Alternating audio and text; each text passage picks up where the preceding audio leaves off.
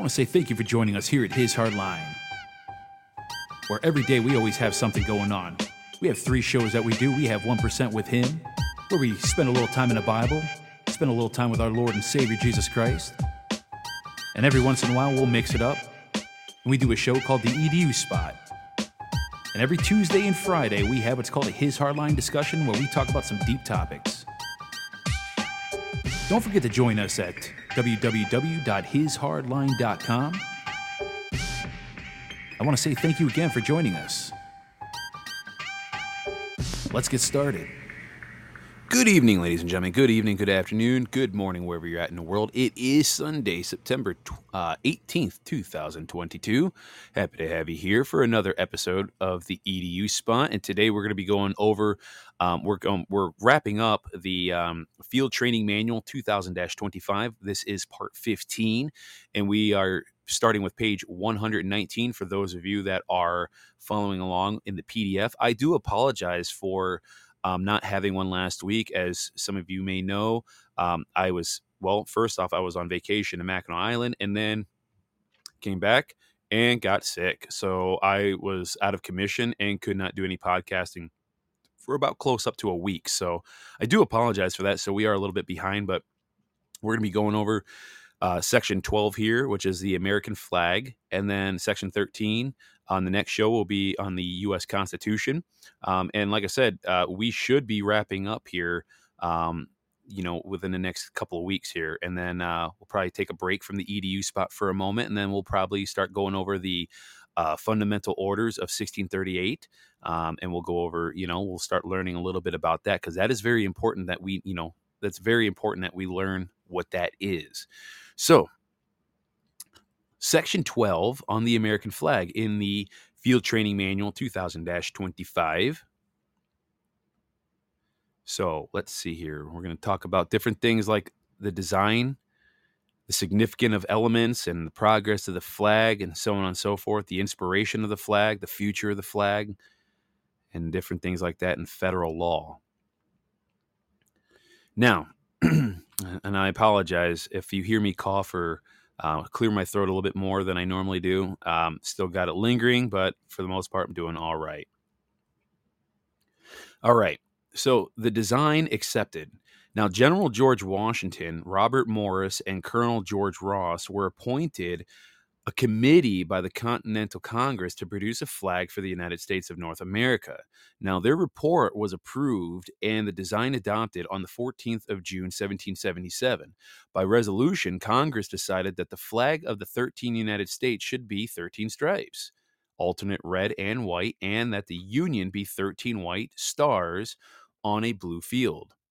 Now, the significance of elements in describing its design, Washington said, We take the stars from heaven, the red from our mother's country, separating it by white stripes, thus showing that we have separated from her, and that the white stripes shall go down to posterity, representing liberty. The Continental Congress defined the special significance of the chosen colors to be white, suggesting purity and innocence, red, hardness and valor, and then blue, which is vigilance, perseverance, and justice. The stars of the Union were not merely a collection, but a new constellation representing a new ideal in political and governmental affairs. The newly formed states were to develop under the control of laws, not independently nor indifferent to each other, but a union, one and inseparable. Now, the progress of the flag. Now, after 1812, the flag moved west with the pioneers who explored the vast regions beyond the Alleghanies, the Mississippi Valley, the Rocky Mountains, to the shores of the Pacific Ocean and the islands of the sea. Representing the United States, the flag flies today in Alaska, Hawaii, the Philippines, Puerto Rico, Guam, Tatia, uh, Tutila, I don't forgive me if I'm saying that wrong, Panama, and the North Pole. Now, to be born under the American flag is to be the child of a king, and to build a home under the stars and stripes is to establish a royal house. Alone of all flags, it expresses the sovereignty of the people, which endures when all else passes away. Excuse me for a moment.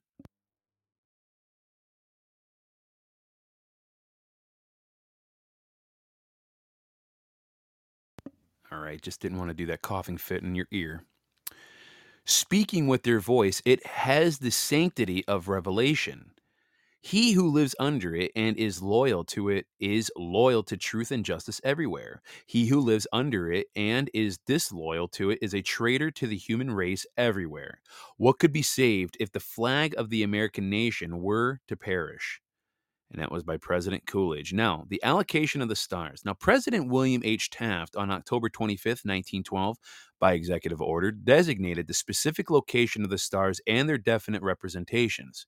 They were to be arranged in six rows of eight stars, each star to symbolize a state in the order of its ratification of the Constitution. It goes Delaware, Pennsylvania, New Jersey, Georgia, Connecticut, Massachusetts, Maryland, South Carolina, New Hampshire, Virginia, New York, North Carolina, Rhode Island, Vermont, Kentucky, Tennessee, Ohio, Louisiana, Indiana, Mississippi, Illinois, Alabama, Maine, Missouri, Arkansas, Michigan, Florida, Texas, Iowa, Wisconsin, California, Minnesota, Oregon, Kansas, West Virginia, Nevada, Nebraska, Colorado, North Dakota, South Dakota, Montana, Washington, Idaho, Wyoming, Utah, Oklahoma, New Mexico, and Arizona. It's 48 states. Now, the inspiration of the flag. Now, like the cross, the flag is sacred. It represents the living country and is itself considered a living thing. It flies not only as the symbol of organization and protection, it also calls to duty.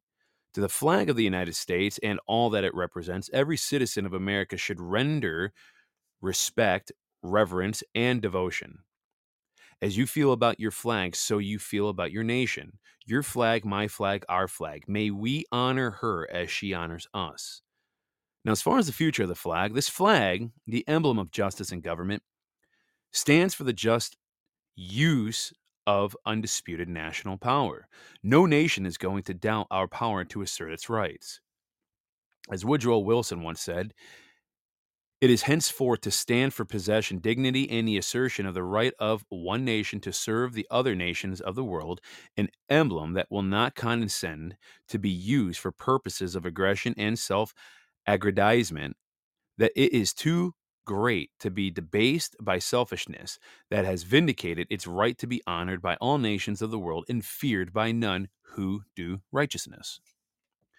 Now, the kinds of national flags. Now, there are four kinds of national flags. Flags, which are flown at military posts or on ships and used for display generally. Small flags and ensigns, which are used on small boats, colors, which are carried by unmounted regiments, and standards, which are carried by mounted regiments and are therefore smaller in size than colors.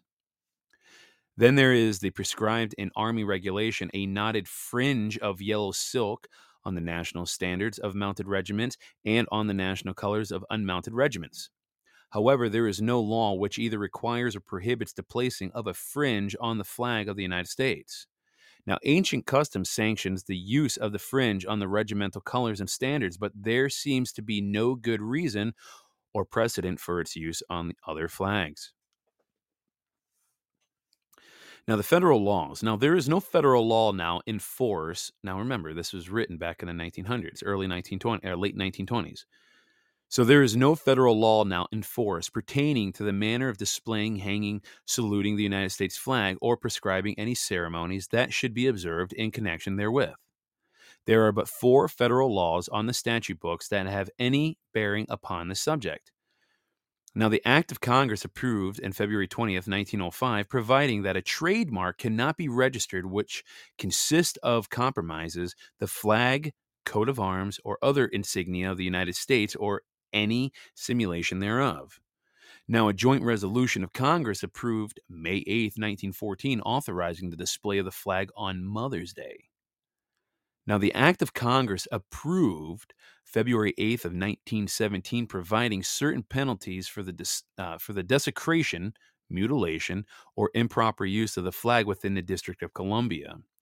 Now, the Act of Congress approved on May 16, 1918, providing, when the United States is at war, for the dismissal from the service of any employee or official of the United States government who criticizes in an abusive or violent manner the flag of the United States.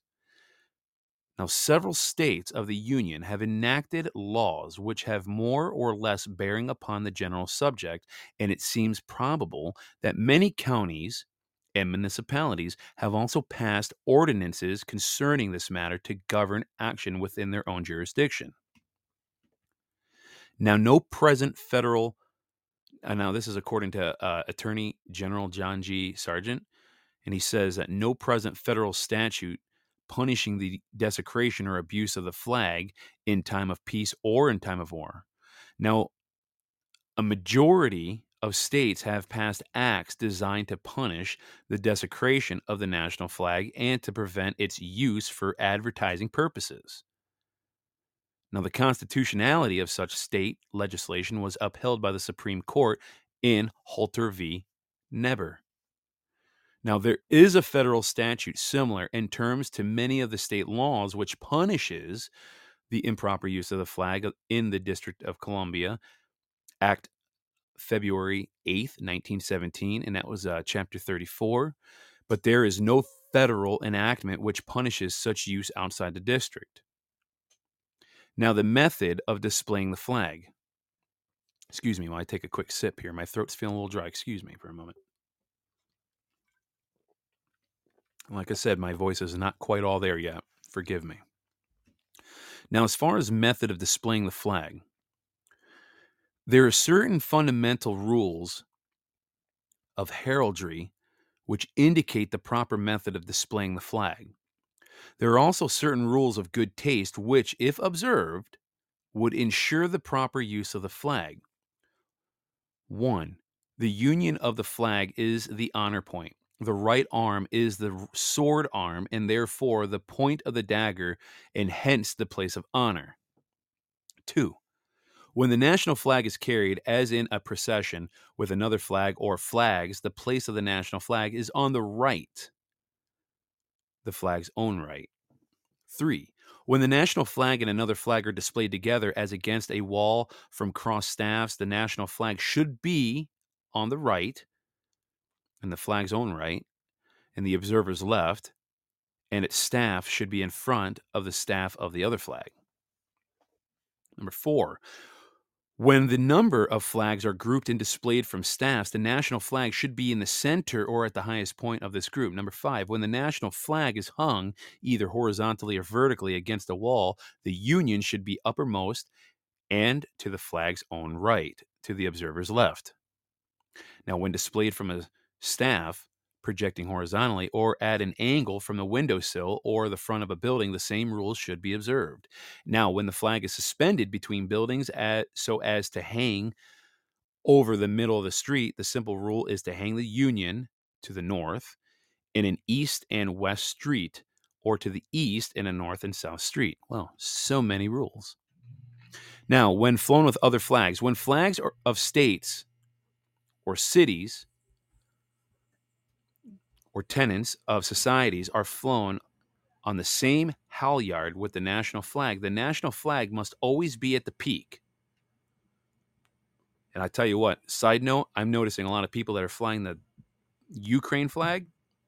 Yeah, I'm noticing the Ukraine flag just ever so slightly higher than the US flag. That that's a no-no. Continuing. When flown from adjacent staffs, the national flag should be hoisted first. There is um, you got to forgive me because whoever um, was the, the PDF that I'm reading off of, this page is slightly cut off, so I'm having a little bit of problems here trying to read and figure out what letters are missing. There is a chaplain's flag authorized in Army regulations, but there is no church pennant prescribed. Neither the chaplain's flag nor any other flag or pennant is authorized to be placed above or to the right of the national flag. Now, as far as international usage, excuse me, the display of the flag of one nation above that of any other nation in time of peace is forbidden. Now, when the flags of two or more nations are to be displayed, they should be flown from separate staffs or from separate halyards of equal size and on the same level. Now, as far as general uses go, there is no federal law governing the subject, but it is suggested that the national flag, when not flown from the staff, be always hung whether indoors or out. It should not be festooned over doorways or arches, nor tied in a knot, nor fashioned into a rosette. When used on a rostrum, it should be displayed above and behind the speaker's desk. It should never be used to cover the speaker's desk, nor to drape over the front of the platform. For this purpose, as well as for decoration in general, bunting of the national colors should be used arranged with the blue above, the while the white in the middle, and the red below. Now, under no circumstances should the flag be draped over chairs or benches, nor should any object or emblem of any kind be placed above it, above, above. Uh, I'm sorry, uh, there's words cut off upon it, nor should it be hung where it can easily contaminate or be soiled.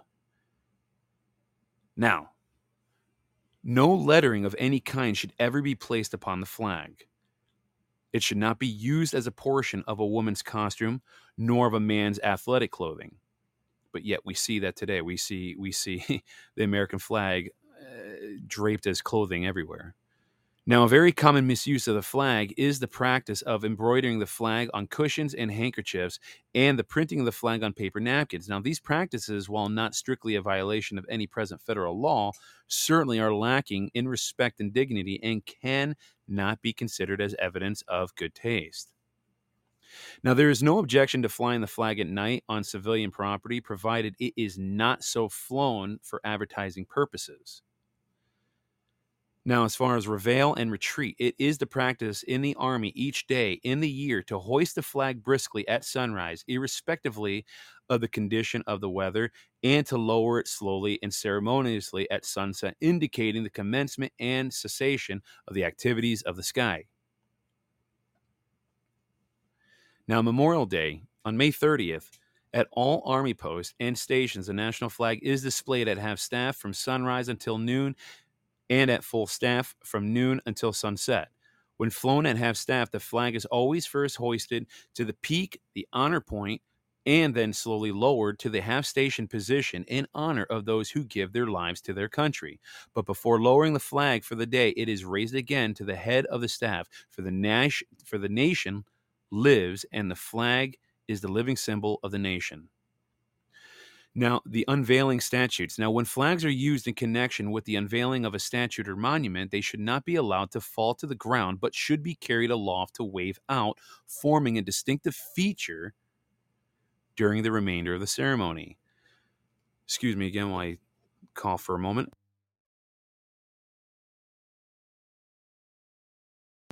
We'll get through this. Like I said, my voice is still trying to come back here. Forgive me on that. Now, when the na- when the national flag is being used on a bier or casket, or a bier or a casket at a military funeral, the rule is the reverse of that for hanging vertically against a wall. The union should be placed at the head of the casket and over the left shoulder of the soldier. The casket should be carried foot first. The flag should not be lowered into the grave, and in no case should it be allowed to touch the ground. Now, when a body is shipped to relatives by the War Department for private burial, the flag which drapes the shipping case is turned over to relatives with the remains for use at the funeral and may be retained by them. Now, for patriotic occasions, it is becoming the practice throughout the country among civilians to display the national flag on all patriotic occasions, especially on the following days Lincoln's birthday, February 12th. Washington's birthday, February 22nd. Mother's Day, second Sunday in May. Memorial Day, May 30th. Flag Day, June 14th. Independence Day, July 4. Armistice Day, November 11th. In certain localities, other special days are observed in the same manner. Now, a signal of distress, the flag should never be hung nor displayed Union side down, except as a signal of distress at sea.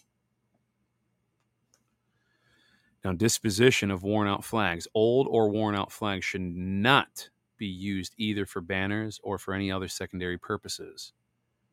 When a flag is in such a condition that it is no longer fitting emblem for display, it should be destroyed, preferably by burning or by some other method lacking in the suggestion of irreverence or disrespect to the emblem representing our country. Now, the military salute to the flag. When officers and enlisted men pass the national flag not encased, or when the national flag is carried in a parade or procession, they will render honors as follows. If a civilian dress and covered, they will uncover, holding the headdress opposite to the left shoulder with the right hand. If the uniform covered or uncovered, or in civilian dress uncovered, they will salute with the right hand salute. Now, the national anthem. Now, the musical composition, familiarly known as the Star Spangled Banner, Spanner, is designated as the national air of the United States of America. And when played, all officers and enlisted men present and not in formation are required to stand at attention facing the music, except when the flag is being lowered at sunset, on which occasion they are required to face toward the flag. If in uniform, they shall render the prescribed salute at the first note of the anthem, retaining the position of salute until last note of the anthem. If not in uniform and covered, they are required to stand and uncover at the first note of the anthem, holding the headdress opposite to the left shoulder until the last note is played. Except in the inclement weather when the headdress may be held slightly raised, the custom of raising and remaining standing, rising and remaining standing and uncovered while the Star Spangled Banner is being played has grown in favor among civilians. Now, the Star Spangled Banner should be played through with the represent, uh, repetition of any part not required to be repeated to make it complete. It should not be played as part of a medley, nor for dance music, nor at any point in a program or performance except at the beginning or the end. It is the practice in the Army to play the Star Spangled Banner at the end of a musical program. The national salute to the American flag requires one gun for every star. Now, a little side note it is not within the province of the War Department to force upon persons not in the military service through the regulations governing the use of the flag within the Army. Now, as far as the initial events of the American flag, now July, excuse me, June 14, 1777, the first American flag made by Betsy Ross was adopted by the Continental Congress as the flag of the United States of North America. Then from 1787 to 1790, the Stars and Stripes first carried around the world by the ship Columbia. August 2, 1777, an improvised Stars and Stripes hoisted at Fort Stanwix in New York. November 1, 1777, the American flag was first flown at sea by Captain Paul Jones. He sailed to carry the news to France that Burgoyne had surrendered. February 14, 1778, the first salute given to the American flag at Quiberon Bay, France, when the French Admiral La Motte Picquet saluted the flag on the Ranger commander, commanded by Captain Paul Jones. September 11, 1777, the American flag first went into battle, receiving its baptism of blood at the Brandywine. September 13, 1814, Francis Scott Key wrote the Star Spangled Banner during the Battle of Fort McHenry in Baltimore Harbor. It was later officially designated as the national anthem. July 24, 1866, the first American flag manufactured from American material hosted over the Capitol at Washington. Previously, the bunting had been manufactured outside the United States. And that, excuse me, and that is the section 15, or I should say, as far as this manual goes, section 12, part 15 for me, and as far as the podcast goes, and that's talking about the American flag, the national flag. Now, the next show we're going to do, which is not going to be till next week Sunday, is going to be on the Constitution of the United States of America. Now, that's going to be getting into page 127. Now, we are getting close to the end of this, ladies and gentlemen. And then I believe after we get go over the Constitution of the United States, hopefully my voice is a little bit better. It's not so dry. We're going to be talking about, let me see here. Just reading through here. So yeah, this this last part is going to actually be pretty big. I'm not quite sure if I'm going to read the whole Constitution. I'm going to read the first part of it before it actually gets into the Constitution, possibly. I'm not sure yet. If I do do the Constitution, I might have to break it up in another show. Um, yeah, I'm just kind of sorry. I'm, if I sound like I'm mumbling here, I'm just scrolling here to kind of see how many pages we have here. So that's going to be the last part. We're almost done with this, and like I said, then we're going to be moving on to uh, talking about and learning about the fundamental orders of 1638. Um, but we might give a couple. I might you know take a couple weeks off from the EDU spot just because I don't want to. You know, I'm trying to, like I said, get my voice back. It's been kind of a struggle. Um, but yeah, so and then uh, like I said, I'm I'm trying to take it a little easier with these podcasts, just because I'm trying to find a happy balance with time. I'm trying not to wear myself out, even though I was unable to be on the podcast because of this cold. Um, I will say it was nice stepping away for about a week and a half. I must say it was very nice. Um, so I'm going to start kind of prioritizing and managing my time a little better. I'm going to still be doing the shows, but I'm going to try to make sure I don't make them go an hour, hour and a half, or something like that. I want to keep it I want to keep it factual, obviously. I want to keep it punctual. And I want to keep it packed with solid, good information and very little fluff. That's my goal. Um, so tomorrow we'll probably go over, um, we'll do like a mini micro his hardline discussion where we go over a, another update on the National Assembly, where we're at. There is a wonderful man out in Nevada. He's an assembly member for Nevada. He's working very diligently and very hard. I think he's working with Destry or some other men to help get his uh, his assembly up and rocking and rolling out there in the state of Nevada. If he can get rocking and rolling, he could be state number 15 if Texas doesn't get their act together sooner than later. And then Texas might have to, you know, resort to being number 16 but uh, we do have many states that are working. We got people in Mississippi. We have people in Massachusetts. We got people in Illinois and Minnesota. There's so many people working on their assembly. I believe, if I recall correctly, out in Oregon, there's many states that are working on their assemblies. It's just they don't have the people they need yet, the 30 people. And then once they get the 30 people, they got to put out their public notice. And there's a certain time frame that you got to do that. So it is happening. And so what I was getting at was um, Paul in Nevada did us the honors and took it upon himself to make an interactive map, a progression map, if you will, that I was kind of already talking about. Well, he went forward with it and created one and color coded it. It is on my Telegram and on Truth Social. You could check it out. So you will see 14 states highlighted. Two of them are highlighted blue, which is Michigan and Alaska, showing that they're assembled and settled, whereas the other 12 are highlighted green, meaning they are assembled and notice was given. And then he actually highlighted Nevada because orange for him um, was, you know, assemblies that are actively being put together. Now, there's obviously a lot more orange that can go on that map. So I told people on Telegram if you are actively working on your assembly in your state, send him a message or send me a message. We'll get that state highlighted orange but like I said, I don't count my chickens before they hatch. As far as I'm concerned, the green and the blue states is all that matters at the moment. Yes, it'd be nice to see orange on that map to know what's being, you know, worked on. But as far as I'm concerned, blue and green is what matters most on that map. That means they're assembled, they're settled, everything's straight, it's solidified. I never count my chickens before the eggs hatch. Very important. So, that's all I have for you all today on the edu spot. I will be back here tomorrow for another 1% with him and a uh, an assembly national assembly update and a little mini his hardline discussion. So we'll do like a national uh, assembly update and more discussion. So all right until then or the next time i hope you all have a blessed night and we'll see you then